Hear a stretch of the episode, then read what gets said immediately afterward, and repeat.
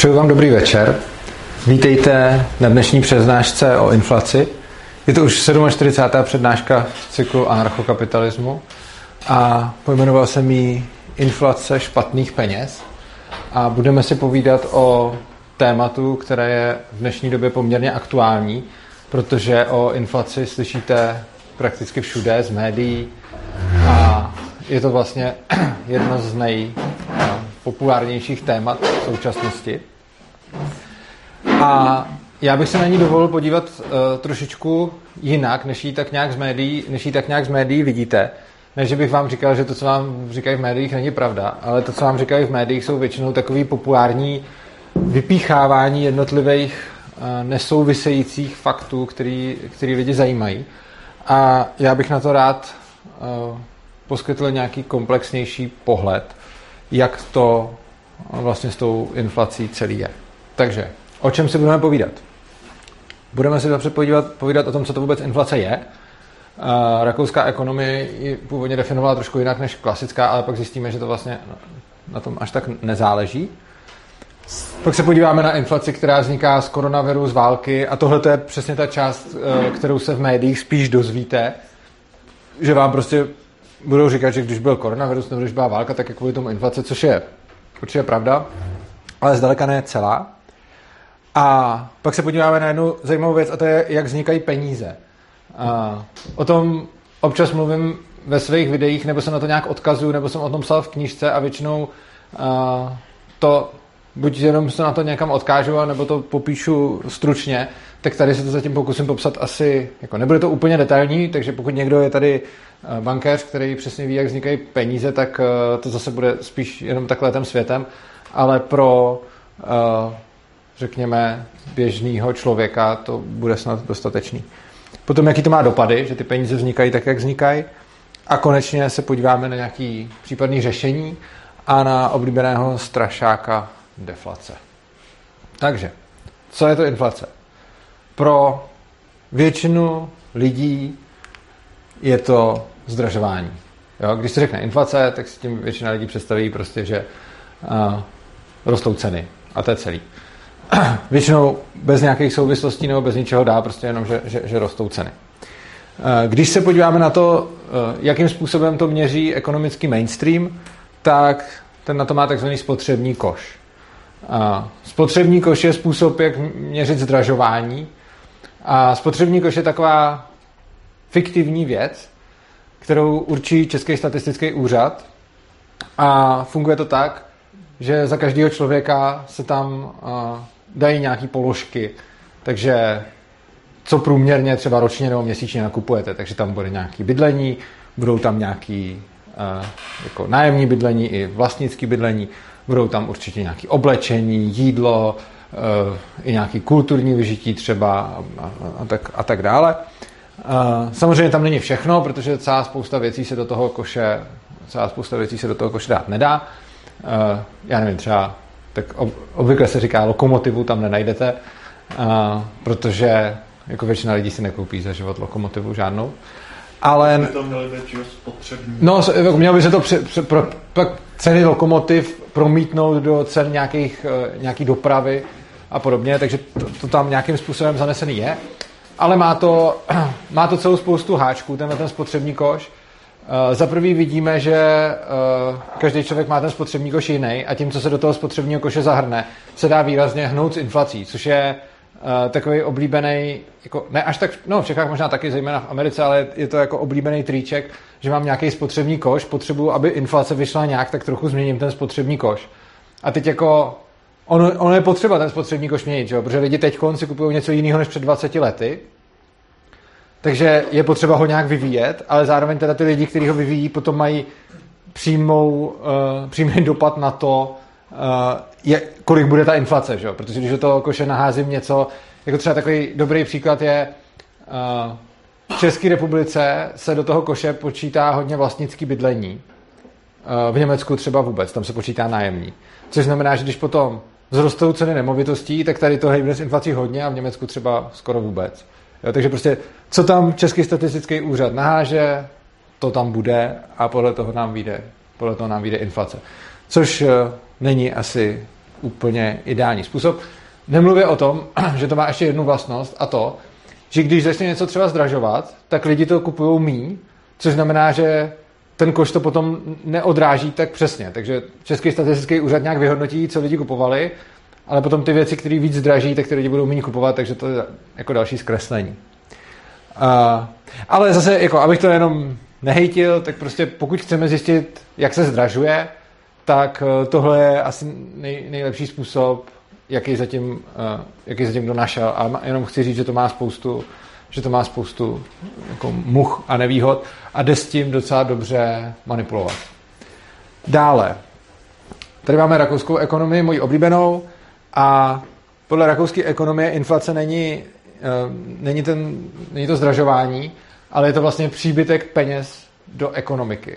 Takže zatímco mainstream řekne, že 10% inflace je, když se zvednou ceny o 10%, tak původní Rakušáci jako Mízes a podobně řeknou, že 10% inflace je, když do ekonomiky nalijeme 10% peněz navíc. Jakože prostě máme třeba eh, bilion v ekonomice a nalijeme tam 10% z toho bilionu a tím pádem najednou budeme mít najednou budeme mít 10% inflace.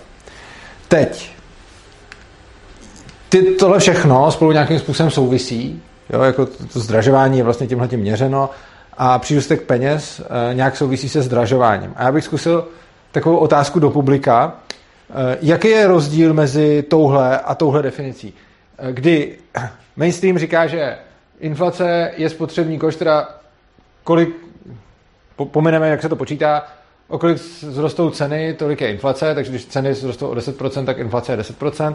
A Rakušáci říkají, eh, když přidajete do ekonomiky 10% peněz, tak je to 10% inflace. Jaký je v tom rozdíl?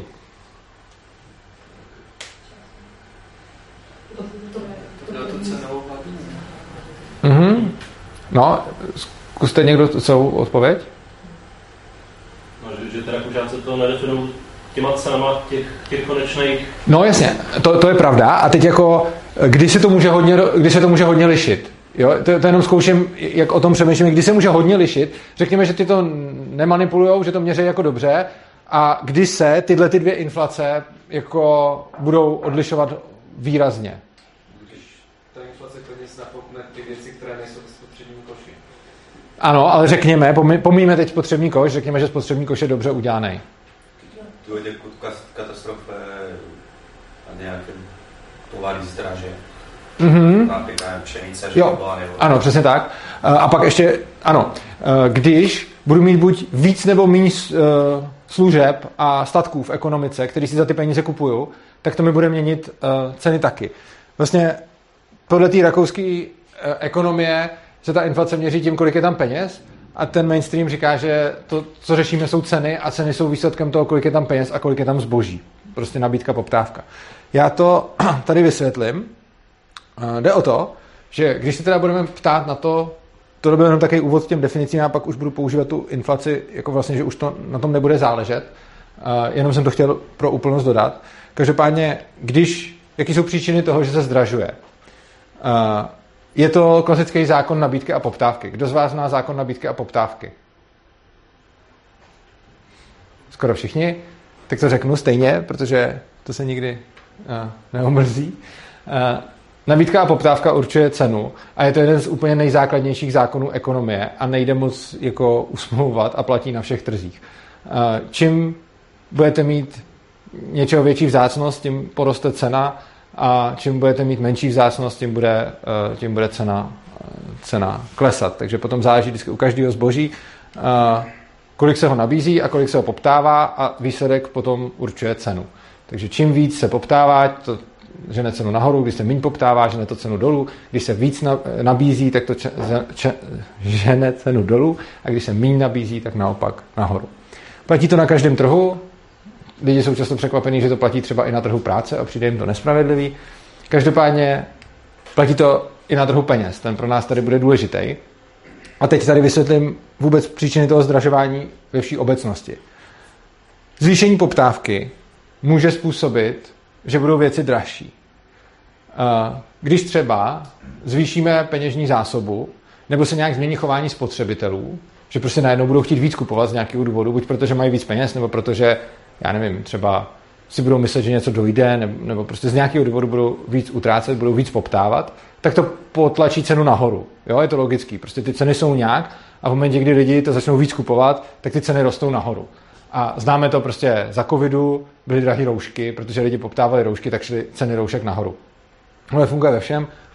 A když se bavíme jako o obecném zdražování, tak, tak, tak prostě to platí pro všechno. Čím víc lidi budou něco poptávat, tím to všechno bude dražší v ekonomice. A, a druhá věc, která může zvyšovat ceny, jsou snížení nabídky. Jo?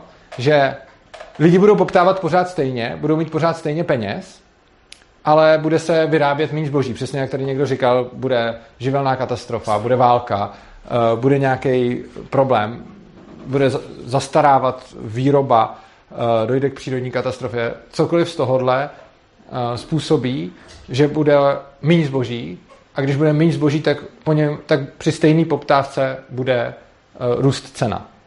Je tohle tak nějak jasný, to bych řekl, že je dost intuitivní.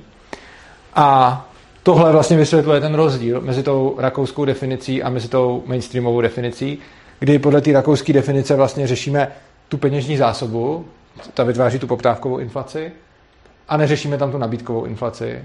A to, to je právě mm, to je právě to, kolik máme k dispozici na trhu statků. A důvod, proč to neřeší, si vysvětlíme dál. Ono to, ono to potom bude, bude dávat smysl. Tak. Uh, Teď si dáme nějaký konkrétní příklad, na kterém to vysvětlíme. A konkrétní příklad nemusíme pro ně bohužel chodit eh, daleko. Eh, konkrétní příklad je koronavirus a co se nám stalo, když tady byl covid. Na té nabídkové straně se stalo to, že vláda zakázala lidem pracovat a takže poklesla produkce. Jo? Prostě lidi chodili do práce a vyráběli nějaký zboží, nějaký statky. Potom najednou nemohli chodit do práce, Jo, prostě zavřeli se hospody, zavřeli se věci, prostě nemohli tam pracovat. Takže to nevyráběli, čímž pádem potom toho všeho bylo v ekonomice míň, čímž pádem uh, to bylo vzácnější a to zvyšovalo cenu. Tohle je jedna strana té rovnice. Druhá strana té rovnice je poptávková strana a to bylo, že vláda lidem ještě rozdávala peníze, čím stimulovala poptávku. Jo, to byl ten geniální krok, jako řekne, nechoďte do práce, no jo, ale když nebudeme pracovat, tak eh, nebudeme mít peníze, no dobře, tak my vám je dáme. Jenže tohle je blbý nápad a moc nefunguje, respektive má potom nějaký dopady, může fungovat tak, že tím něco uděláme, ale uděláme to na dluh, protože plošní, plošní rozdávání peněz uh, není řešením vlastně ničeho. Ono to tak nějak můžete v tom cítit. Když máte v ekonomice prostě najednou méně statků, který ty lidi méně vyprodukujou, tak to, že jim dáte peníze, jim jako z toho nevyrobí tu dovolenou, to jídlo, to pivo, prostě ty věci, které oni chtějí a to, to co oni si kupují. Takže uh, sice ta vláda to udělala, že na jednu stranu zakázala tu práci a na druhou stranu za to vyplácela, ale jako všichni nějak intuitivně cítíme, že prostě když najednou ty, když normálně ty lidi chodí do práce a něco pro sebe vzájemně dělají a vytvářejí a produkují a pak to najednou dělat přestanou, tak je úplně jedno, co uděláte s penězma a kolik jim dáte peněz, protože ono to nic nezmění, protože tam budou chybět ty věci, které ty lidi by jinak produkovali. A proč teda to plošní rozdávání peněz není řešením? No, takový myšlenkový cvičení. Jo. Představme si, že by každý dostal neomezeně peněz. Jo, máte prostě kreditní karty nebo platební karty a můžete s nimi platit cokoliv a prostě se vám to neodečítá z toho účtu, no máte na účtu ne- nekonečno. Jo? Všichni, nejenom tady v místnosti, v celé ekonomice prostě. Všichni mají nekonečně peněz. A jako, museli bychom dál pracovat, nebo tím by se všechno jako řešilo. Že? Samozřejmě ta odpověď je, že bychom museli pracovat, protože i když bychom teď, a my to dokážeme připsat všem na účet ne, nekonečno, to, kdyby se přepsal ten software, který jako kdyby ty banky změnily, tak můžou mít všichni nekonečno peněz, ale je to k ničemu, protože ty lidi potom jako nebudou produkovat jiný statky, protože těch peněz se nenajíte. A ty peníze jsou jenom zprostřed, jsou nějaký prostředek komunikace. Oni řídí tu ekonomiku, ty peníze. Ukazují, co je vzácný, po čem je, čeho je nedostatek, čeho je přebytek. To, to nám ukazují ceny. Ale sami o sobě to nejsou spotřební statky, takže se jich prostě nenajíme, nezatopíme s nima a podobně když teda pomeneme nějaký hyperinflační peníze, který můžeme topit v kamnech. Uh, tak, a teď jako, je nám asi všem jasný, že prostě dát každému neomezeně peněz je blbost a nebude to fungovat dobře. OK, tak jako krok dva, co kdyby každý dostal jenom o trochu méně peněz. Jo? Dostanete neomezeně a dostanete prostě jenom tak, aby se neřeklo, prostě každý měsíc dostanete 60% svého platu nebo něco a nebudete nic dělat. No, ono, principiálně je to úplně to tež, a liší se to jenom mírou. Prostě pořád tím, že budeme rozdávat peníze, nespůsobíme to, že ta společnost bohatne. Jo, je, je to jako účetní trik. Prostě ať vám připíšu na účty, jaký chcete peníze, tak jako budu nějakým způsobem deformovat ten trh. Můžu vás třeba zvýhodnit oproti ostatním, ale jako nový Red Bull z toho nevzejde. A teď se podíváme na to, co byla další příčina, čili tohle jsme se vysvětlili, proč u covidu bylo eh, blbý rozhazovat peníze. Ale u inflace máme ještě jednu zajímavou příčinu a tou příčinou je válka na Ukrajině. A válka na Ukrajině je trošičku jiný případ než ten předchozí. Ta válka skutečně vytváří nabídkovou inflaci, respektive ten COVID eh, vytváří nabídkovou inflaci taky, ale ta válka nevytváří poptávkovou, ta vytváří nabídkovou. A eh, to, co se tam děje, je, že prostě dřív tam na Ukrajině prostě pěstovali obilí, dělali nějakou ocel, já na to, na to nejsem odborník, ale tyhle ty dvě se ke mně nějak dostaly a určitě tam byla spousta dalších zajímavých věcí, které tam produkovali a vozili je k nám. A mezi tím v Rusku vyráběli zase, no, no, těžili plyn a posílali ho k nám, dokud někdo neodpálil Nord Stream. A tak to tam fungovalo a ty lidi dělali tohle. Jenže potom šli válčit a tím pádem přestali dělat tohle a začali dělat něco jiného a místo toho, aby tvořili ty hodnoty, tak je, tak je ničej. Takže místo toho, aby sklízeli to pole, tak tam házejí bomby. A ono to potom má logicky dopad, dopad že bude méně jídla. Uh, stejně tak místo, aby vyráběli ocel v továrnách, tak uh, tam po sobě střílejí, takže pak bude méně té ocely. A jinak, když o té válce mluvím, tak já se snažím jako z čistě ekonomického hlediska to říkat jako čistě deskriptivně, nesnažím se to nějak hodnotit, prostě jenom jako co se děje. Každopádně důležité je si uvědomit, že existuje jeden takový populární mýtus a já bych ho rád vyvrátil, se říká jako, že válka stimuluje ekonomiku a že jako válka je dobrá pro ekonomiku, no, no není. Uh, jako, prostě když ty lidi jdou a začnou házet někam bomby, místo toho, aby vyráběli chleba, tak to jako není dobrý pro ekonomiku. A ono se to tak jeví, protože po válce, když přichází nějaká obnova, tak se dostane ta společnost do situace, kdy její nějaký, řekněme, vědecký poznání a vědecký pokrok je nějakým způsobem dál než infrastruktura, kterou tam má, takže pak jim ta infrastruktura jde stavět rychle a ono to vypadá, že ta válka jakoby pomohla, ale ona nepomohla, ono se jenom dostáváme prostě z toho propadu, takže válka jako možná stimuluje nějaký ekonomický ukazatele, ale není dobrá pro ekonomiku. A jako možná jako je pro nějaký zbrojaře dobrá v tu, v tu dobu, co, co se válčí, ale ne, ne obecně, jak se občas milně říká. Tak a co je na tomhle tom zajímavý? Na tu válku se dá hezky svést cokoliv, takže často dneska slyšíme u politiků, že kvůli válce na Ukrajině máme inflaci. OK, jenže v lednu, kdy tam ještě ty vojáci vůbec nebyli, ta inflace byla 9,9%, což je hodně. V do té doby byla třeba 2 nebo 0 nebo 1 nebo něco takového a pak najednou uh, skočila v lednu na 9,9. Je důležité si uvědomit, že všechny tyhle ty čísla sledujeme se spožděním. Ono to není tak, že jako začne válka nyní a zítra je inflace, ono se musí chvíli počkat, ta makroekonomie funguje s určitým spožděním. Takže uh, když už v lednu byla inflace 9, tak to je jako tam je to jasný. V lednu ta válka ještě nebyla a už byla skoro 10% inflace, což znamená, že tohle bylo rozhodně dílo covidu. Ale vzhledem k tomu, že válka začala až jako koncem února, tak potom ani únorovou inflaci nelze tomu přičíst a řekl bych, že ani většinu březnové inflace. Což znamená, že ty obrovské čísla, které už tam skákaly, tu, tu inflaci, fakt jako nejsou důsledkem války. Jsou primárně důsledkem covidu a důkazem je, že ta inflace začala dřív než ta válka. Přesto, když o tom dneska posloucháme v médiích, tak se dozvíme, že za inflaci může válka, spíš než za, že za inflaci může covid, respektive vládní řečení, to je ještě jakože typicky se dozvíme, že za to může válka, občas třeba řekne někdo, že za to může covid, ale málo kde se dozvíte, že za to může vládní politika v době covidu.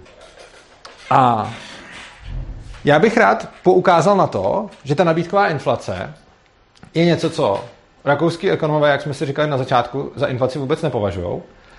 A já myslím, že tuším proč, i když tohle je jako můj závěr, ale ono, ono to podle mě dává smysl, když si čtete toho mízese, tak uh, že možná si vzpomenete na to, že jsme měli uh, konferenci o penězích a ta konference uh, byla peníze včera, dnes a zítra a byla v květnu. A pokud jste na ní byli, nebo jste viděli na internetu moji přednášku Internet ze starověku, tak jste si tam mohli si poslechnout, že jsem mluvil o tom, jak peníze fungují jako nástroj komunikace. A mluvil jsem tam o spoustě věcech, ale mimo jiné o tom, že když je někde nedostatek a když máme prostě málo nějakého zboží, málo statků, máme mm, nouzy, třeba válku, tak v takovou chvíli jdou ceny nahoru a to je v pořádku. Jo? Já to tady nebudu dlouze rozebírat, odkážu se na tu, odkážu se na tu přednášku, tam to vysvětluji jako fakt celkem jednoduše. Ale to, co tvrdím je, když je nedostatek zboží, tak je dobře, že jdou ceny nahoru. Protože když jdou ceny nahoru, tak jednak s tím lidi šetřej a jednak se uh, dává pobídka těm, kdo to zboží můžou vyrábět, aby ho začali vyrábět s větší motivací. Takže, když se na peníze podíváme jako na komunikační nástroj, tak vidíme, že nabídková inflace, to, co se nazývá v mainstreamu nabídkovou inflací, vlastně není nic špatného, protože my chceme, aby, když je méně zboží, když se snižuje nabídka, aby rostly ceny. To potřebujeme. Což znamená, že já si myslím, že ty Rakušáci jako Mízes a podobně to neoznačovali za inflaci proto, že ten jev vnímali jako pozitivní jev, jako něco, co, co tak má být, protože to dává nějaký rozumný tržní signál. Uh, takže to znamená, že když uh, rostou ceny nedostatkových uh, statků, tak je to podle mě zdravý a takovou jako inflaci, Rakušáci by tomu neřekli inflaci, současné ministry ano, tady potřebujeme. Jo, prostě v momentě, kdy nemáme statky, potřebujeme, aby zrůstala jejich cena. Vysvětlení na té přednášce. Uh, Přesto, že tohle je vlastně v pohodě a můžeme říct, že vlastně teda je dobře, že uh, rostou ceny, když uh, máme tady válku a když máme mít zboží, tak přesto jsem si tady půjčil větu z Hamleta, je něco schnilého ve státě dánském a to bych se zeptal, kdo ví, jak dneska vznikají peníze. A tohle to bude další zajímavá část této přednášky, kdy se teď trošku odchýlíme od toho, co jsme říkali doteď a podíváme se na vznik peněz. Jak probíhá, jak to funguje, jak se to vlastně děje, protože to není proces, který by byl lidem příliš známý. Já začnu asi tím, co je takový to wow sdělení, takový ten jako titulek, co by se dal dát na clickbait. A ono je to ale pravda, jo? takže ono je to sice jako trochu clickbait, clickbait, ale zároveň je to pravda. Uh, Komerční banky půjčují peníze, které nemají. A tak peníze vznikají. Tak vznikla fakt většina jako peněz, který máme, že banky, normálně ty, co u nich máme účty, tak půjčují peníze, které prostě neexistují předtím, než je půjčí. Děje se to tak, že přijdete do banky a nefunguje to tak, že jako si řeknete, já bych chtěl půjčit mega a banka si řekne, jo, kdo si tady uložil mega, tak tomu půjčíme. Ne, banka na tohle to kašle tam přijdete, řeknete, že si chcete půjčit mega, banka zjistí, že jste nějakým způsobem solventní a že vám mega půjčí a potom udělá to, že vám prostě na váš účet připíše mega, který nikde předtím nebylo. Prostě to je nový milion. Jenom máte na účtu, předtím neexistoval, teď existuje. A zaučtují to proti té pohledávce, která vzniká eh, vám oproti té bance. Takže takhle se, to, takhle se to udělá účetně.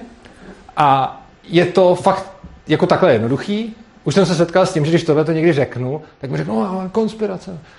Není to konspirace a občas, když, pak jsem zjistil konečně, jak tenhle ten hlas utnout, tak já to rovnou řeknu všem třeba divákům, kteří mají pocit, že konspirace, tak hele, jděte do Google a napište, jak vznikají peníze ČNB. A klikněte na první odkaz, který je na stránkách ČNB.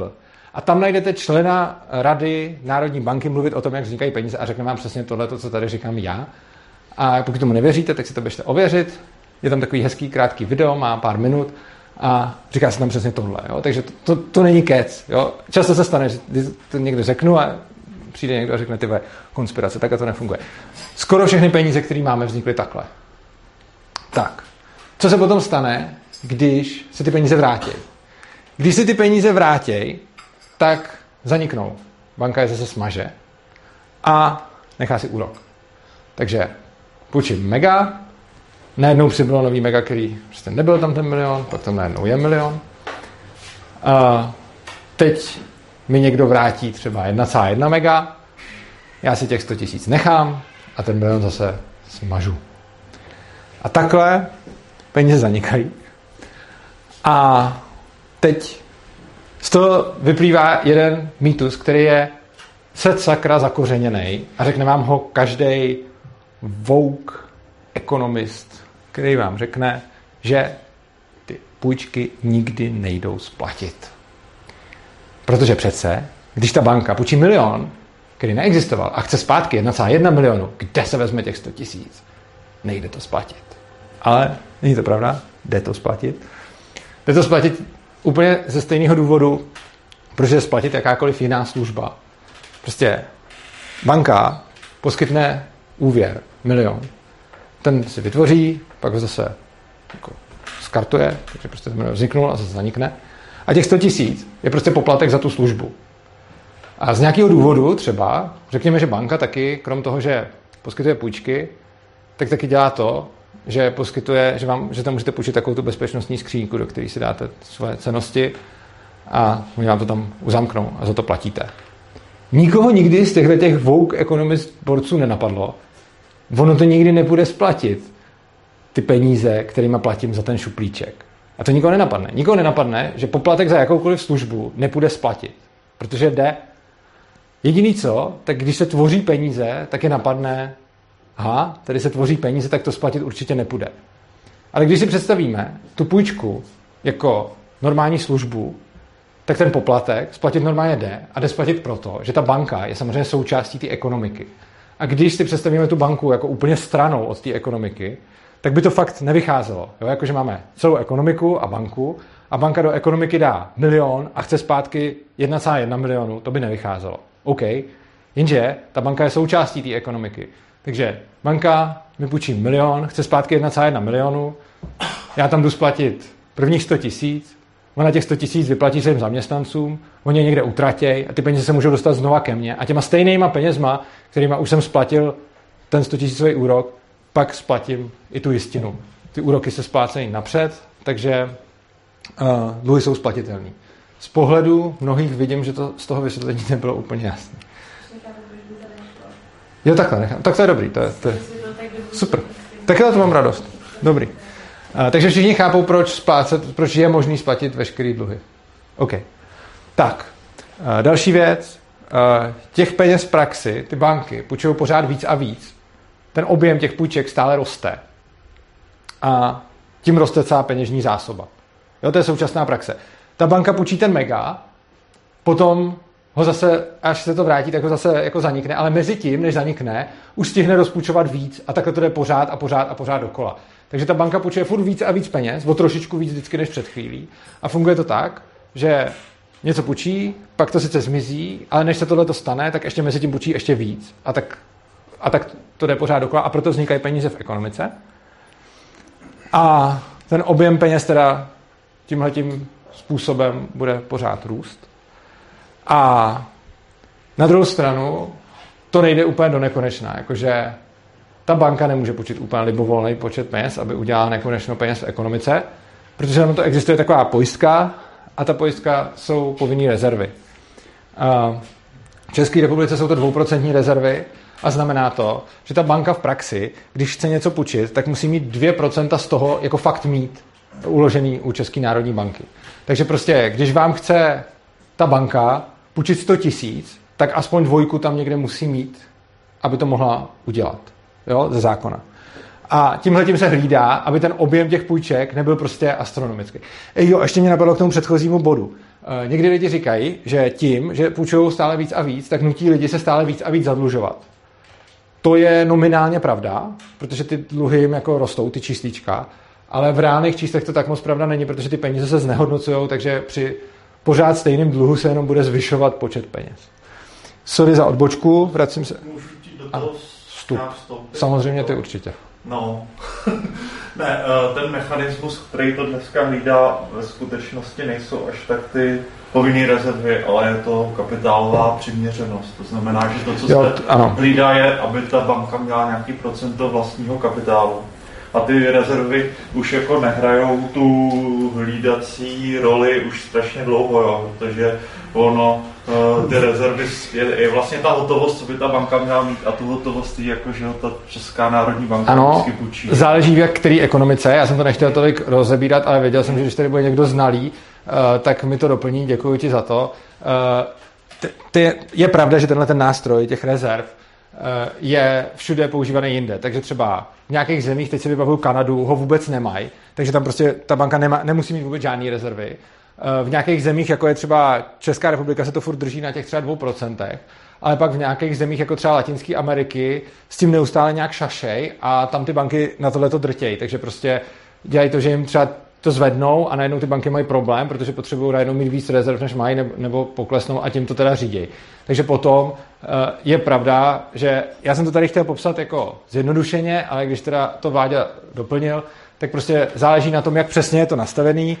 Eh, Ty rezervy jsou jeden ze způsobů, jak to hlídat a další způsoby jsou přesně třeba ta kapitálová přiměř- přiměřenost a podobně a záleží to ekonomiku od ekonomiky, kdy eh, většinou, jako v těch, řekněme, rozvinutých zemích, eh, je pravda to co, to, co řekl Váďa, že tam se řeší ta kapitálová přiměřenost a neřeší se, eh, neřeší se rezervy a v nějakých rozvojových zemích se spíš eh, řeší, řeší ty rezervy. Já jsem to chtěl ukázat pro jednoduchost, protože tímhle tím to jako začalo, ale prostě No to je, jako to říkal jeden protože jako to, že se sledují ty rezervy, to je vlastně takový ten relikt ještě toho zlatého standardu, Ano. protože tehdy ve zlatém standardu byly banky omezený hlavně rezervama, které měly, jakože to, že si museli hlídat, kolik toho zlata opravdu mají, protože to nešlo další zlato jako snadno vytvořit.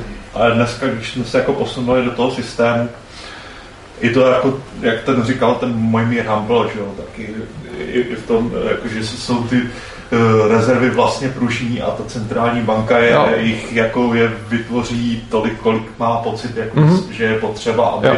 aby s tím nikdo neměl problém, tak to, tak ten mechanismus, kterým se to tady kontroluje, to, že, že ty banky jako nevytvoří těch peněz nekonečno, je jednak jako ta úroková míra, Ano. že jako, že při vyšších úrocích jako si lidi, jako se říká, se, ne, se to budu říkat na dalších toho. slajdech. No. A druhý mechanismus je prostě ta Jo. kapitálová přiměřenost. To znamená, Jo. že se hlídá, aby banky měly ten vlastní kapitál, kterým jakoby Jo. kryjou Já s tím- ty půjčky, které poskytují místo, tě, místo těch rezerv. Jo. Tohle je, je samozřejmě pravda. Nechtěl jsem zabíhat až do takového detailu, ale, ale je, to přesně, je to přesně, jak řekl Vláďa, takže ještě víte víc, než kolik jsem si tam připravil. Eh, Každopádně, proč jsem použil ty rezervy? Mimo jiné proto, že odtud pramení ten název buď bankovnictví částečných rezerv nebo frakční bankovnictví a to je, že ty banky musí držet nějaký procento toho, co celkově půjčí. A těch, ty 2% jenom ukazuju, abyste viděli jako pro, pro představu, že prostě ta banka může udělat obrovský půjčky a to, co potřebuje k tomu držet, jsou 2% a je pravda, že jsou tam ještě další eh, mechanismy, kterýma, kterýma se to zákonně upravuje. Ale podle mě jako tohle je dobrý pro ilustraci a pak to můžete toho eh, dostudovat, dostudovat víc. Tak, abych ne- netvrdil, že to je jediný způsob, jak vznikají peníze, je to ten hlavní způsob, jo, takže tak, takhle vzniká drtivá většina peněz, která je v ekonomice. Ještě tady máme nějaký třeba kvantitativní, kvalitativní uvolňování, uh, což jsou, prostě existují ještě další způsoby, uh, kterými vznikají peníze v ekonomice a nebudu je tady úplně rozebírat, protože většina peněz vznikne, vznikne tímhle způsobem. Tak, a teď jsme si říkali, co dělají komerční banky a podíváme se na to, jakou roli v tom hraje ta Česká národní banka. Česká národní banka především určuje úrokové sazby. Respektive takhle. Ta banka má celou řadu nějakých funkcí ekonomických, ale my se bavíme tady o té funkci, která ovlivňuje právě tu tvorbu peněz a to je taky, co už tady říkal Vláďa. Černobyl určuje úrokové sazby a jsou tam taky tři důležité úrokové sazby. První je reposazba. A to je, že normální komerční banky uh, si můžou dát do centrální banky peníze a ta centrální banka jim za dva týdny vrátí víc peněz v podstatě. Ručí za to celýma papírama, ale to je teď pro, naš, pro naší přednášku celkem irrelevantní. Takže ta poenta je, že máme tady nastavenou nějakou reposazbu, kterou si uměle vymyslí prostě Česká národní banka. Jo, řekne si prostě, máte, já nevím, 7%.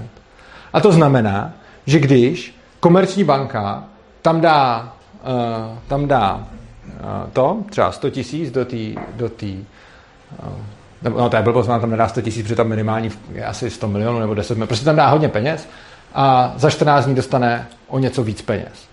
Tohle je systém, který funguje. Ono to, zase i tohle to je trošku složitější, protože tam pak uh, oni vyhlásí tu reposazbu a ty banky tam dělají nějaké nabídky a vyhrávají nějaký ty nejlepší. Takže, ale to, to zase nebudu komplikovat. Prostě poenta je, že Česká národní banka určuje, určuje nějaký úrok, který dává zcela netržně bankám, že prostě si tam dají peníze a dostanou zpátky víc peněz, bez ohledu na to, jaká je situace na trhu.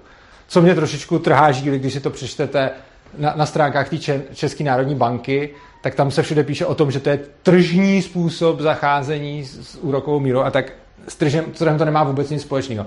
Trh je, že někomu půjčíte a trh určuje za jaký úrok. Tohle je centrálně plánovaný, že prostě bankér řekne, úrok je tolik a uh, vytvoří tam ty peníze to repo je nejdůležitější úroková sazba a když se dozvíte v novinách takovýto jako třeba Česká národní banka zvýšila úrok na 7%, tak si tím myslí tohle, tím se myslí to repo. Jo? Takže prostě tahle ta sazba, ty dvoutýdenní půjčky uh, jsou to, co se všude píše v těch médiích, že, že, že ten úrok je tohle. Pak jsou tam ještě další dvě, trošku méně důležité sazby. První je uh, diskontní sazba, to je, uh, když ty banky dají peníze v České národní bance na noc, tak za to dostanou nějaký úrok, jo, jako každou, každou noc, prostě to tam pošlo a dostanou trošku víc zpátky.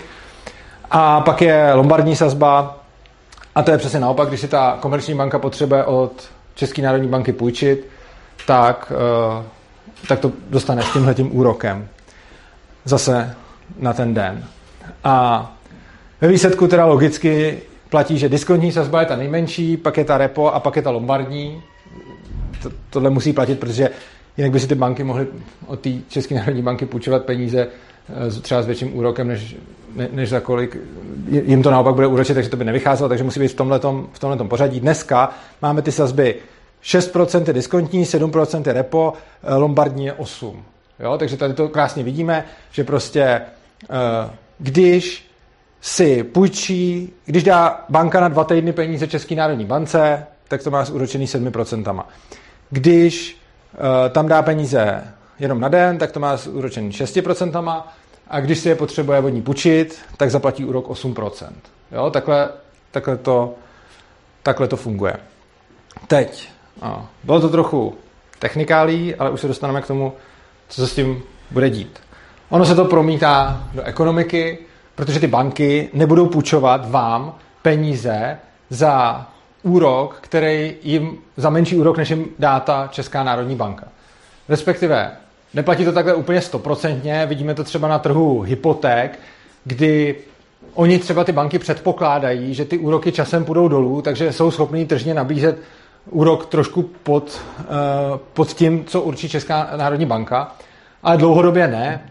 A neděje se to tak často, takže když Česká národní banka řekne, že repo sazba je 7%, což je současný stav, tak uh, to potom znamená, že ty banky nebudou půjčovat pod 7%. Takže když vám, když vám ty banky budou chtít uh, půjčit, tak můžete počítat s úrokem, který bude o něco vyšší než ta repo sazba, protože proč by ty peníze půjčovali vám, když je můžou dát do České národní banky s menším rizikem a dostanou za to ten úrok taky. A teď to znamená, že Česká národní banka nepřímo určuje úroky v celé ekonomice. Ona nemůže přesně říct, kolik budou, ale řekne tu spodní hranici, takže prostě, že ty úroky budou více než. A ten úrok je cena půjčky a podle toho, kolik je půjček, tolik bude, cen, tolik bude peněz v ekonomice. Takže teď konci schrneme to, co jsme si tady říkali celou dobu. Čím více půjček, tím více peněz v ekonomice. To je jasný, protože se vytvářejí těma půjčkama. Čím nižší je úroková sazba, tím více je půjček, protože ty půjčky stojí míň. Čím vyšší je úroková sazba, tím méně půjček a tím méně peněz v ekonomice. Jako v kostce řečeno. A tímhle tím způsobem Česká národní banka nějakým, nějak určuje, kolik je peněz v ekonomice. Ona to nedělá úplně tak, že by jako mohla říct, teď bude peněz v ekonomice tolik, protože záleží, když by si nikdo nepřišel půjčit, tak by tam ty peníze nebyly. A ono se nestane, že si nikdo nepřijde půjčit, takže se potom dá provádět taková věc, která se jmenuje inflační cílování. Inflační cílování znamená, je to prostředek, kterým ČNB udržuje cenovou stabilitu. To je vtipný. Když jsme tady měli uh, přednášku o ústavě a o listině základních práv a svobod, tak jsme si tady říkali o tom, jak moc je to nekonzistentní. Tohle to ani tak nekonzistentní není, ale je to zase vtipný jiným směrem. Ústava říká, že Česká národní banka má udržovat cenovou stabilitu. To tam má napsáno. Je to její úkol, hlavní úkol. Co ústava ovšem neříká je, co je cenová stabilita. A člověk by si tak řekl, že cenová stabilita znamená stabilní ceny. Jo? Když ústava říká, že Česká národní banka zajišťuje cenovou stabilitu, co tak Česká národní banka bude dělat? Zajišťovat stabilní ceny. Ale Česká národní banka řekla ne, cenová stabilita je dvouprocentní růst cen za rok. A to je jako fakt, jo? To, to, to, je vtipný, protože ta ústava říká, že ČNB má určovat cenovou stabilitu a co je cenová stabilita, říká ČNB. Takže kdyby teď ČNB přišla s tím, že cenová stabilita je růst 10% za rok, anebo jeden den ceny nahoru, druhý den ceny dolů, tak to všechno bude cenová stabilita. Takhle máme napsané zákony, podle toho se jede. Eh, samozřejmě už se to nějaký lidi snažili napadat a samozřejmě bezúspěšně, protože to je mimochodem krásný příklad toho, když mluvím o centrickém právu. Eh, tohle je něco, co je politicky neprůchozí, aby ten soud uznal. Takže prostě v momentě, kdy někdo, a udělal to někdo, tuším z českých libertariánů, že se, že se tohle to snažil napadnout, že, že, se, že se snažil napadnout to, že přece Česká národní banka má udržovat cenovou stabilitu, což nedělá, protože pořád žene ceny nahoru. No a když tohle to přistane k soudu, tak ten soud má jasný zadání. Vymyslet, jak to schodit, protože kdyby ten soud uznal, že to je blbě, tak je to průser, což znamená, že tady jako vidíme přesně jako krásnou ukázku toho, že když ten soud dělá pro toho stejného, tak si můžete, jako pokud máte hodně volného času a peněz a právnického vzdělání nebo peněz na právníky, tak si můžete dát takový cvičení, že napadněte tohle a řekněte, že Česká národní banka porušuje ústavu a pak se můžete podívat, jakým způsobem vám to ten soud odůvodní, že vlastně neporučuje, protože cenová stabilita je dvouprocentní růst. A, pomocí těch všech nástrojů výše, o kterých jsme mluvili, určuje teda Česká národní banka tu peněžní zásobu, může ji měnit, může ji zvyšovat, může ji snižovat. To, co ona reálně dělá, je, že ji neustále zvyšuje, takže prostě to, co dělá Česká národní banka furt, je, že zvyšuje objem peněz, který máme v ekonomice, čím se znehodnocuje.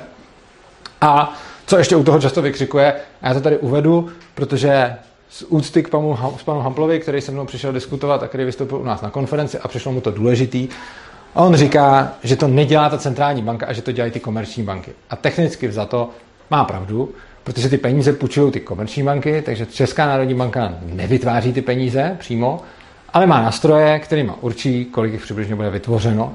Takže já jsem dlouhou dobu říkal, že Česká národní banka určuje objem peněz v ekonomice a pan Hampel vystoupil na mý konferenci a říká, to je mýtus, neurčuje a jako technicky za to má pravdu, ale vlastně určuje, jenomže nepřímo. Tak. A teď se podíváme na tu peněžní zásobu, o který jsem mluvil. Peněžní zásoba se za posledních 20 let zvýšila asi pětkrát. Teďkon... Teď mluvíš o M1 nebo M... O té největší M3. M2. O té úplně veškerý. M3. M3. Uh, tahle uh, se zvýšila asi pětkrát. Takže teď tady máme 6 bilionů korun přibližně. Jako všech. Úplně ne, jako všech peněz. Uh, teď před 20 lety jsme tady měli něco přes 1 bilion. Takže prostě za 20 let udělala čes, nebo udělali komerční banky ve spolupráci s Českou národní bankou, respektive Česká národní banka skrze komerční banky to, že z něčeho nad jedním bilionem korun je tady najednou 6 bilionů korun. To je zajímavý, protože ceny za tu dobu nevzrostly ani dvojnásobně. Jo? A to, to, tohle je zajímavé, jakože najednou se pětkrát zvýšila peněžní zásoba, je tady pětkrát víc peněz a ceny se nehly ani na dvojnásobek. Myslím, že když jsem si to počítal, tak asi na 1,7. Jak je to možný? No, buď máme skoro trojnásobek statků, tím by se to vysvětlovalo.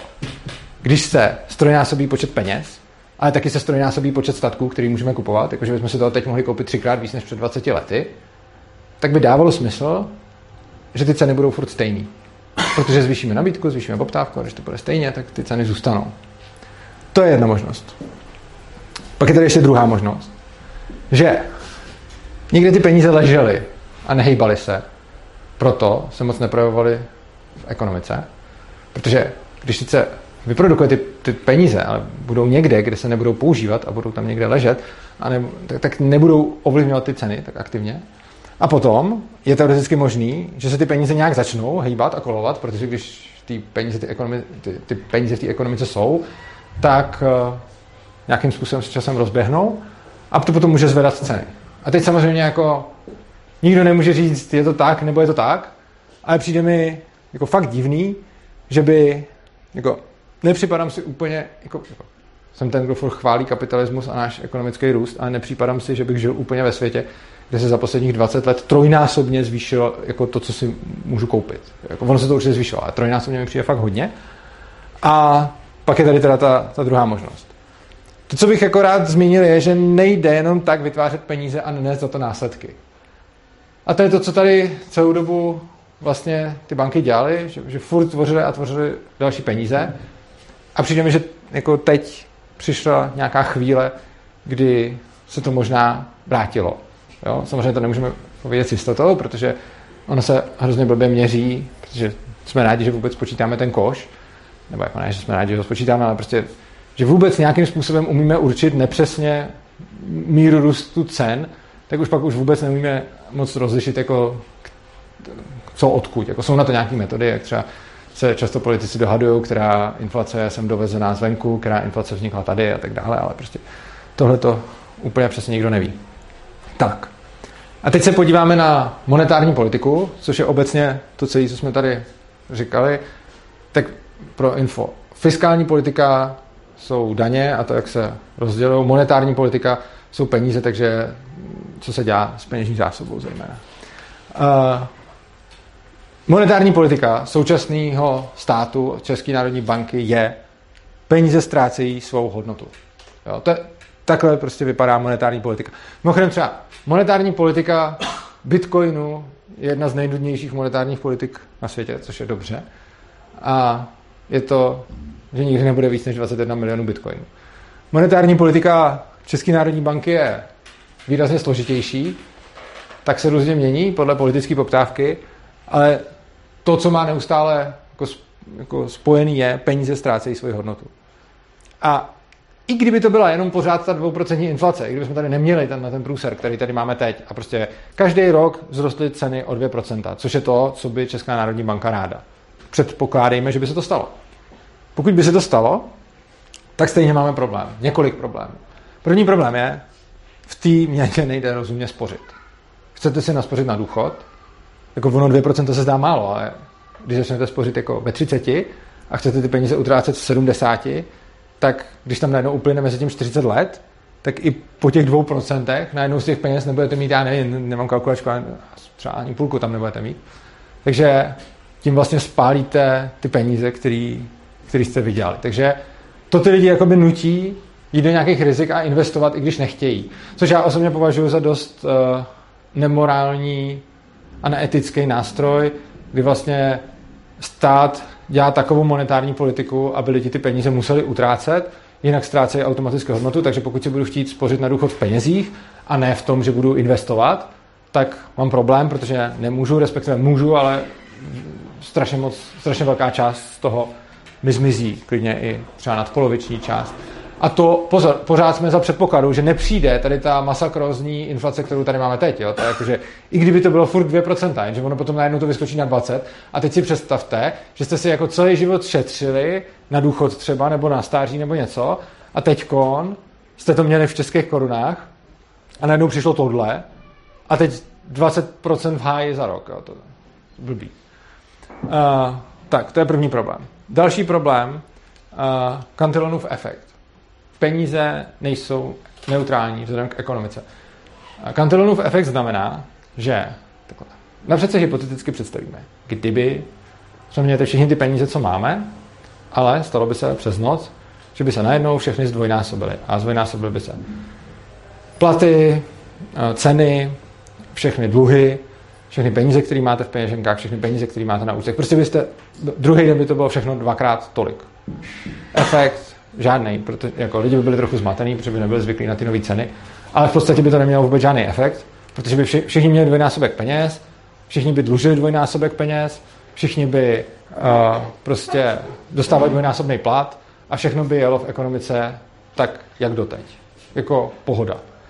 Jenomže problém je, uh, že takhle to nefunguje. Funguje to tak, že banky nějakým lidem ty peníze půjčují a nějaký lidi se dostanou k těm penězům jako první. A když se dostanete první k těm penězům, tak je můžete utrácet. A teď, když utrácíte ty peníze v ekonomice, tak to časem jde ke zvýšení cen. To si umíme představit. Prostě řekněme, že bychom teď dali strašně moc peněz do ekonomiky, tak oni klesne jejich hodnota. Že? Ale když těch strašně moc peněz do ekonomiky si vezmu já a budu mít prostě bilion a teď ho budu utrácet, tak sice jo, časem klesne hodnota peněz, ale já jsem si na tom dost nahrabal, to je jako zjevný z toho. A úplně stejný efekt pak funguje, když ty banky půjčují ty peníze a je tam ten, ten jmenuje se to Cantillonův efekt, protože Cantillon byl uh, týpek, který to poprvé popsal. A ten říká, že ten, kdo se dostane k těm penězům z té půjčky jako první, tak má výhodu a ten, kdo se k něm dostane jako poslední, tak má nevýhodu. Což znamená, že celá tahle ta, uh, jako monetární politika, která znamená, i kdyby se vedla a měla tu dvouprocentní inflaci, krom toho, že v tom nejde spořit, ještě dělá to, že lidem, kteří chodí do bank a berou si půjčky, nadržuje oproti lidem, kteří třeba půjčují nebo, nebo spořej, anebo se k těm penězům prostě dostanou pozdě. Což znamená, že vlastně chování, kdy jdete do banky a půjčujete si, je tím systémem odměňováno, oproti tomu opačný chování je tím systémem postihováno. Uh, a pak je ještě další věc, kterou to má jako následek, a to o tom jsem mluvil třeba na té konferenci UTXO uh, 22, Můžete se podívat zase do kanálu Svobodného přístavu, kdybyste to chtěli detailně, já to tady jenom uh, řeknu ve zkratce.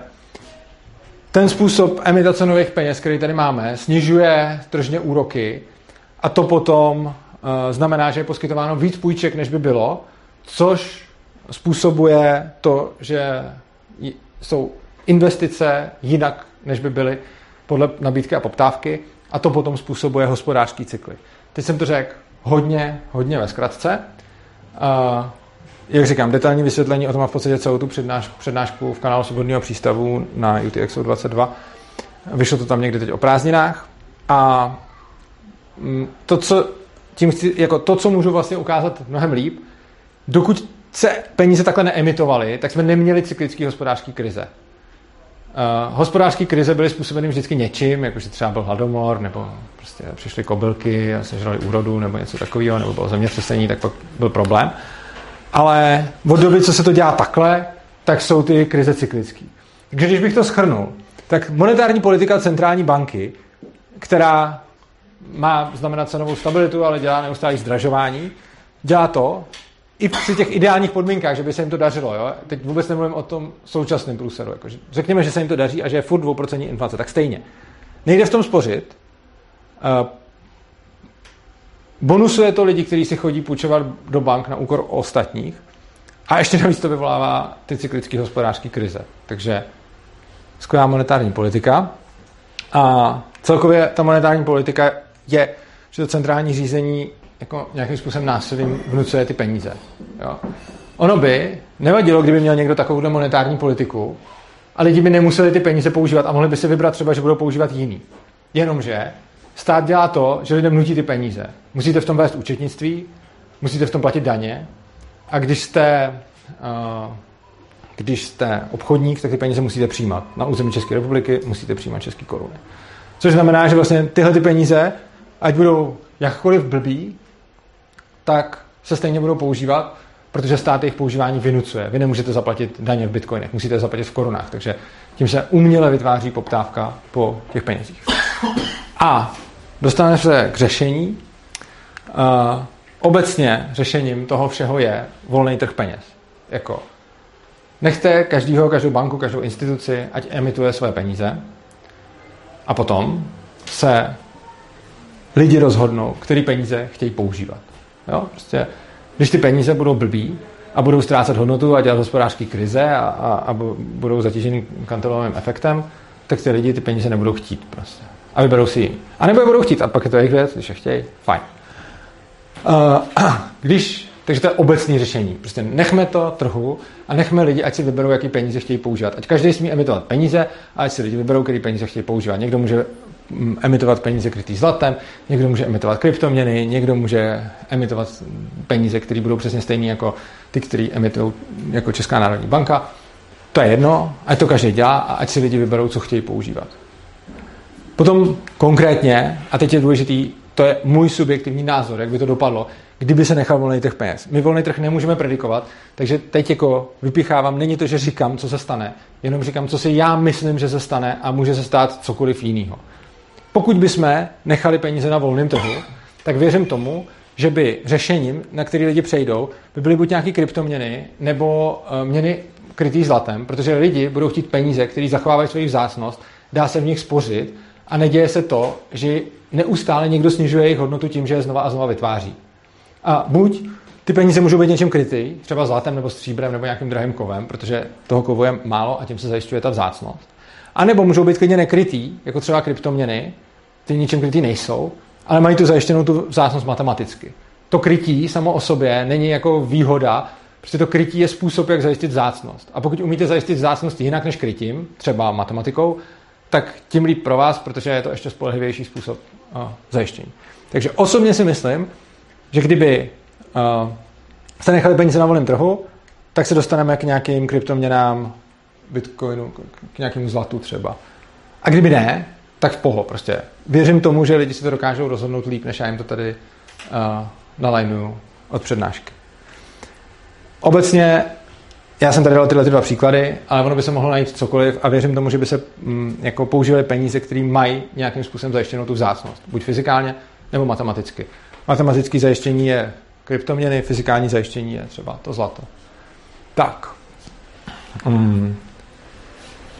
Jenom tím, že budeme mít ten volný trh peněz, způsobíme to, že se zbavíme těch špatných peněz. Prostě lidi nebudou chtít přijímat ty špatné peníze a tím pádem a tím pádem se budou používat ty, které ty lidi budou chtít. A, tak. Poslední věc, kterou bych tady chtěl rozebrat, je deflační strašák a to je vždycky, když člověk řekne jako tohle, nechme lidi volný trh peněz, ať je zlato, bitcoin, whatever, tak všichni řeknou, ale deflace a řeknou, když máte ekonomický růst a k tomu konstantní počet peněz, tak to způsobuje deflaci. To je pravda. Ze stejného důvodu proč nedostatek zboží způsobuje inflaci, takže růst cen, tak přebytek zboží, což je ekonomický růst, způsobuje deflaci, čili pokles cen. Takže když budete mít furt stejně peněz a budete produkovat furt víc zboží, který si za ty peníze bude dát kupovat, tak poklesaj, budou klesat ceny. Všichni chápou, proč. Z toho, co jsem tam vysvětlil na, na nárůstu, je to stejný pro pokles, jenom naopak. Tak. Uh, a teď. Jako, deflace, a to je takový to jak v South Parku se říká, drogy jsou špatné, ano, tak Česká národní banka vám řekne, deflace je špatná, ano.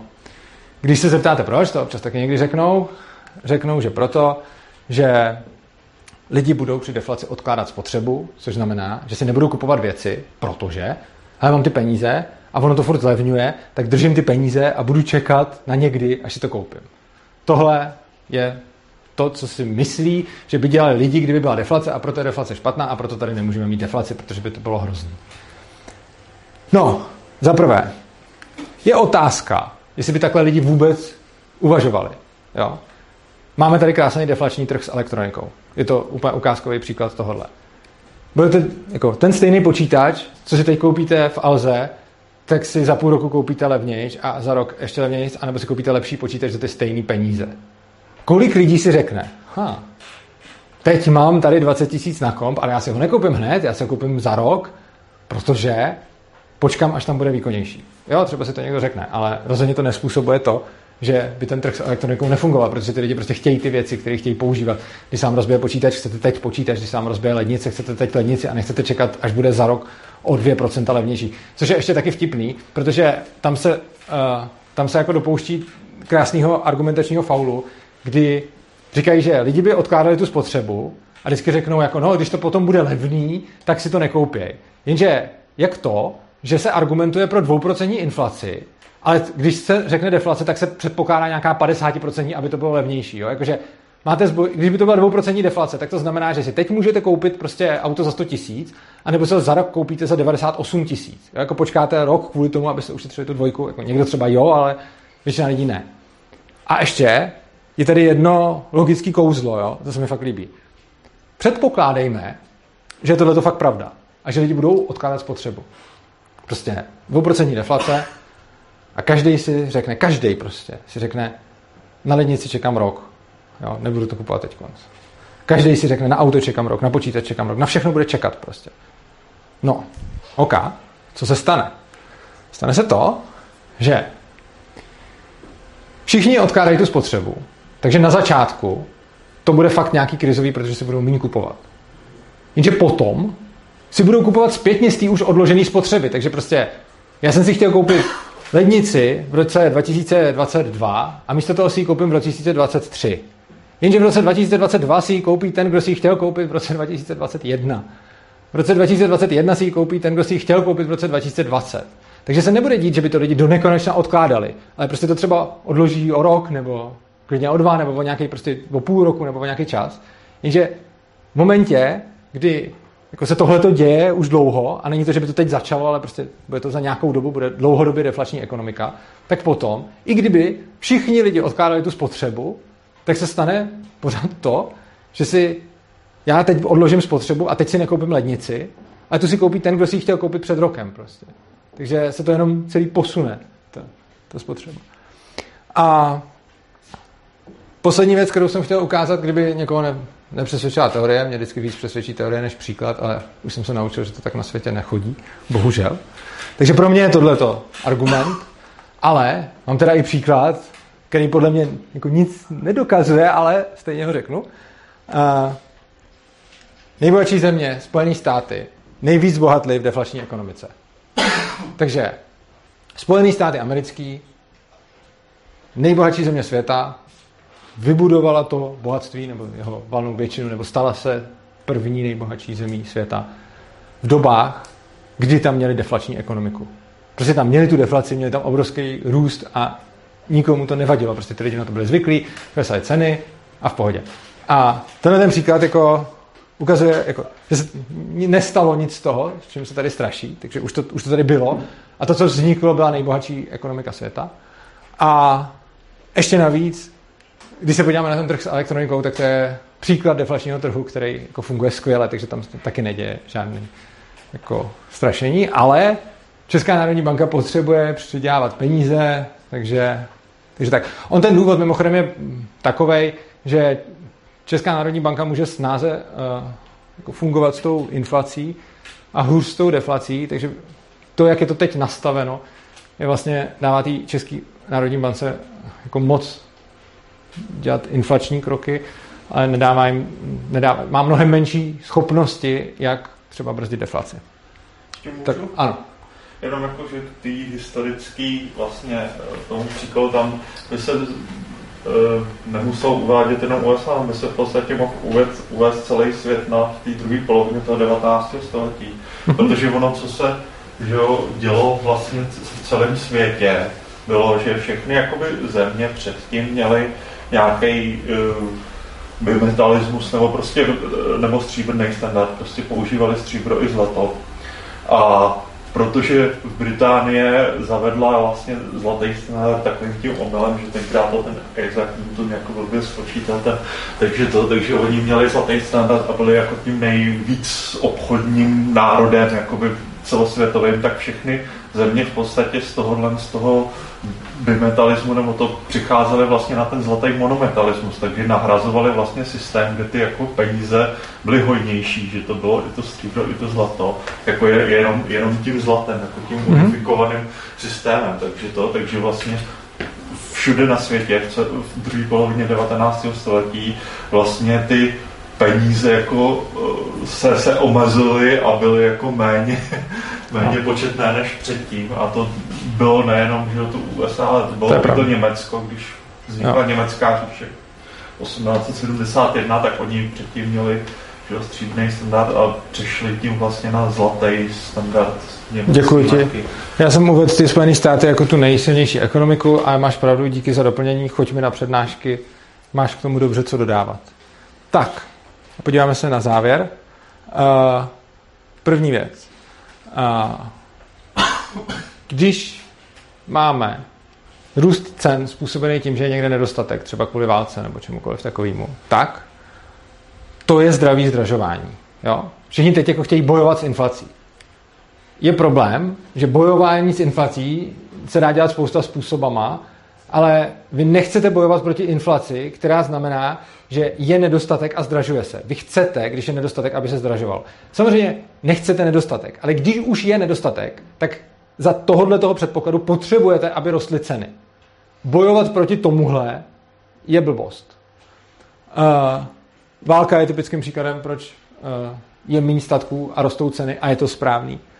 A částečně i ten koronavirus, jenom tam se ještě navíc rozdávaly ty peníze, takže to není úplně tak ideální příklad, ale tak je nějaký příklad, aspoň na půl. Uh, dnešní peníze jsou tvořeny politickou vůlí. Vytváří je komerční banky pod taktovkou České národní banky, je to všechno řízeno zákonama a vůbec to není řízeno tržně. Prostě je nějaká bankovní rada, je nějakých sedm lidí, kteří zasedají a rozhodují o tom, kolik bude peněz. Ne přímo, jako že by řekli, zítra tady bude 6,5 bilionu a, a, a prostě za rok tady bude 7. To, to, tak to nedělají, ale nepřímo to takhle dělají v tom smyslu, že uh, určují ty úrokové sazby, jak jsme tady říkali, ty tři, repo, diskontní, lombardní, a pomocí toho, že určují tyhle ty sazby, potom vznikají peníze v ekonomice nějakou rychlostí, kterou oni můžou ovlivňovat a do značné míry řídit. A protože, jako zase, abych nehejtil, tak pochválím v tom, že jsou to jako chytrý pánové, eh, možná s výjimkou toho, kdo jim teď předsedá, ale, ale byli to hodně chytrý pánové. A i teď je tam spousta chytrých pánů, který v zásadě možná až na toho, kdo jim teď předsedá, vědí, co dělají.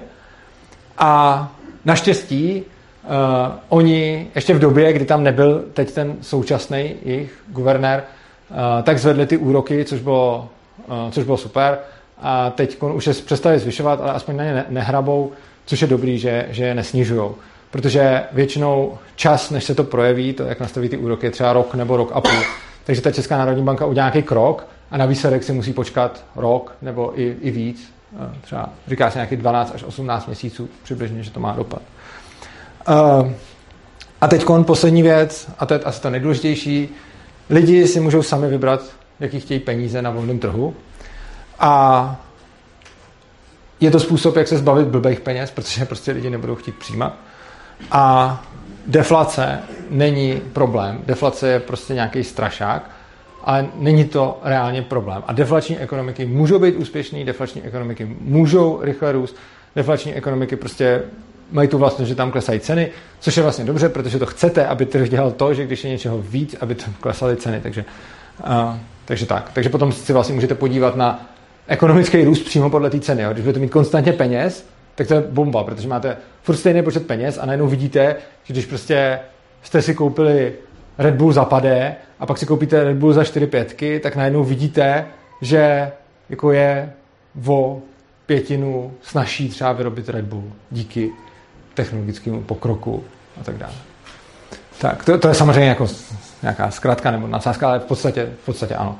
Tak, uh, to by bylo pro dnešek všechno a než přijdeme k dotazům, tak vás chci pozvat na příště. Uh, v listopadu budeme přednášet společně s Evou Cezarovou o psychedelicích. Evu Cezarovou možná už znáte ze studia Svobodného přístavu, kde byla a my teď uh, budeme společně dělat pár zajímavých projektů. První bude příští přednáška a budeme se bavit právě o tom, jaký je postavení psychedelik ve společnosti, jak jsou postaveny v legislativě, i o jejich stigmatizaci. Bude to 2. listopadu v 19 hodin tady, takže zase první středu v listopadu v 19 hodin tady na tomhle místě. Teď udělám to, že vás poprosím o dobrovolný příspěvek. Je to pro svobodný přístav, jsme nezisková organizace, která bere peníze jenom od lidí, kteří chtějí dobrovolně přispět. Děkuji. A ne třeba od státu nebo Evropské unie. Takže pokud chcete podpořit naše projekty, ať už konferenci, nebo tak. Mimochodem zvu vás na konferenci 18. února, bude konference o drogách a zbraních. Ale nejenom konferenci, máme spoustu dalších projektů, tak nám můžete, tak nám můžete přispět a my budeme za to rádi a budeme produkovat víc obsahu. Takže já vám děkuji za pozornost a můžeme dát prostor dotazům.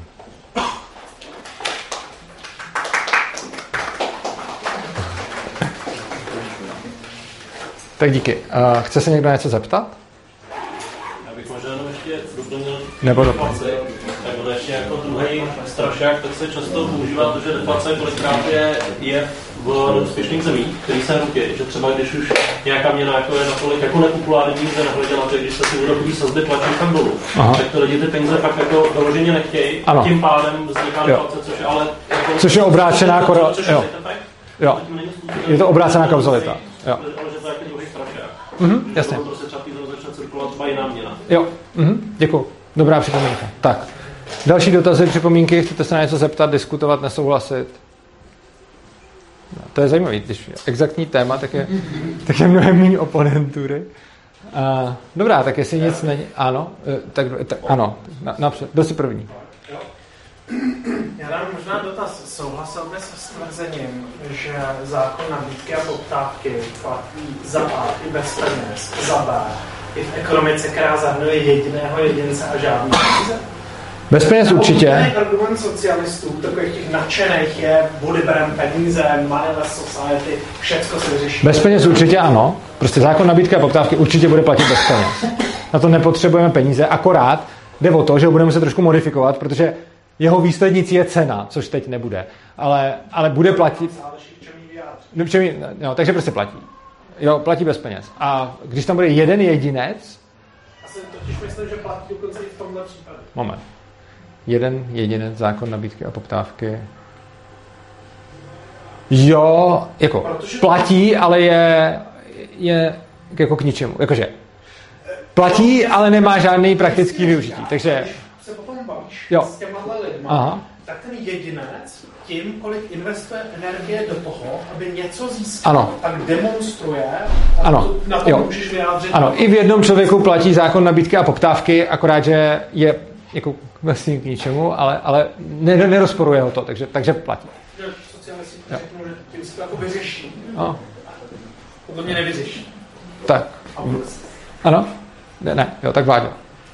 Jo, já bych tam řekl, jako, že to porovnání těch peněžních systémů my jsme nemuseli dělat ani tak jakoby z hlediska toho, jestli vedou k nějaký deflaci nebo inflaci, ale z toho, jestli jsou jakoby pro ty lidi eh, z nějakého dlouhodobého hlediska předvídatelný, jestli se chodil chovají předvídatelně. A to je trošku to, co jakoby si myslím, jako tam narážel ten, na to ten můj mír Hamzov ale tady myslím, jako, že teď bylo vidět, že ten náš systém, jakoby, který máme dneska, se úplně předvídatelně nechová. Aha. A to zrovna z nějakých tady těch krizových situacích, což jako strašně ukazovala ta debata ohledně toho, jestli je vůbec jako dobrý nápad zvyšovat ty úrokové sazby nebo, nebo ne. Byly, bylo spousta lidí, a myslím, že to byl ten Vávra a ještě... Jo, Vávra to kritizoval, že to je moc. No a ještě někdo další to, to, to kritizoval, myslím, Švejdár to taky kritizoval a, a to tyhle jako, a že oni že to říkají z toho hlediska, jako, že, že to jakoby ta centrální banka teď zasahuje vlastně proti té inflaci, která je teda dovezená no. zvenčí ale my zase říkáme, jako, že to, že jako, tam záleží že jo, na tom, jak, jak budou ty reálná, ta úroková sazba, jak to bude potom ty lidi motivovat a tak dále. A, a že z tohohle z toho hlediska vlastně není dopředu vůbec jasný, který hlasy v, jako v té bankovní radě jakoby převáží, ano. takže nikdo jako nemůže vlastně dopředu to nějak jako počítat s tím, jak, jaká ta uh, jako ta, ta stabilita centrální není, banka, ano. centrální banka bude mít po politiku, jo, protože oni jako říkají, že jako uh, teda budou se snažit udržet tu dvouprocentní, takže by člověk říkal, že teda automaticky když teda ta inflace roste, tak toto, ale oni, že jo, když jako to můžou kecat a můžou říct, no, že prostě ta inflace, to, ta, kterou jo. vidíme, není ta naše, která, kterou jako bychom mohli ovlivnit, že jo, tak to, tak si vlastně můžou v té chvíli udělat cokoliv, zase jo. stejně jako s tou cenovou stabilitou. No. Ano, takže prostě ne, teoretická cenová stabilita v praxi potom vidíme, že taky není. A neříkám, že u toho, neříkám, že u těch uh, konstantních peněz by to bylo nějaký jako zase lepší, jo? To, to ne, ono by to bylo nestabilní taky, uh, protože třeba když přijde najednou hodně zboží do ekonomiky, tak rychle poklesnou ceny a tak, takže, ale, ale jako ono je v pohodě, prostě není dobrý držet stabilní ceny, je dobrý, aby ceny odrážely vzácnost a ne, aby byly furt stejný. Takže a, a ono potom i, i, to, když jsou ceny furt stejný, tak lidi mají pocit, že mají být furt stejný, což znamená, že se potom z toho ještě vymýšlejí blbý nápady, jako třeba, že zdraží benzín, tak se zastropuje, nebo protože to, stálo celou dobu tolik, tak by to mělo dál stát tolik, což jako je v podstatě jako úplný ekonomický barbarství, kdy prostě někdo jako vůbec buď nechápe, anebo ví, že lidi nechápou a chce jejich hlasy, takže pak říká věci, které jako vůbec nedávají smysl. A když, se, jako to je, jako když si otevřete učebnici ekonomie, tak prostě půlka politických projevů je v rozporu s prvníma pěti lekcema. Jako, to prostě, tak už bývá. Tak, ale to, což jako, jako, buď to, to ty politici neví někdy, a někdy to ví, ale vědí, že je výhodný to říkat, protože hrajou ohlasy a ne o něco jiného. Tak. Asi... Asi bohužel naplňuje to, co jsem říkal, když jsem byl u tebe, jako, že, to, že nejde jenom o to, co ta válka způsobí, ale i tu, o tu politickou ano, reakci. Určitě. A teď vidíme, že ta politická reakce bude prostě nějak to zastrpovat nebo to. Mm-hmm. Tak. Někdo další? Ne. Mějte se krásně, mějte se rádi, užijte se života.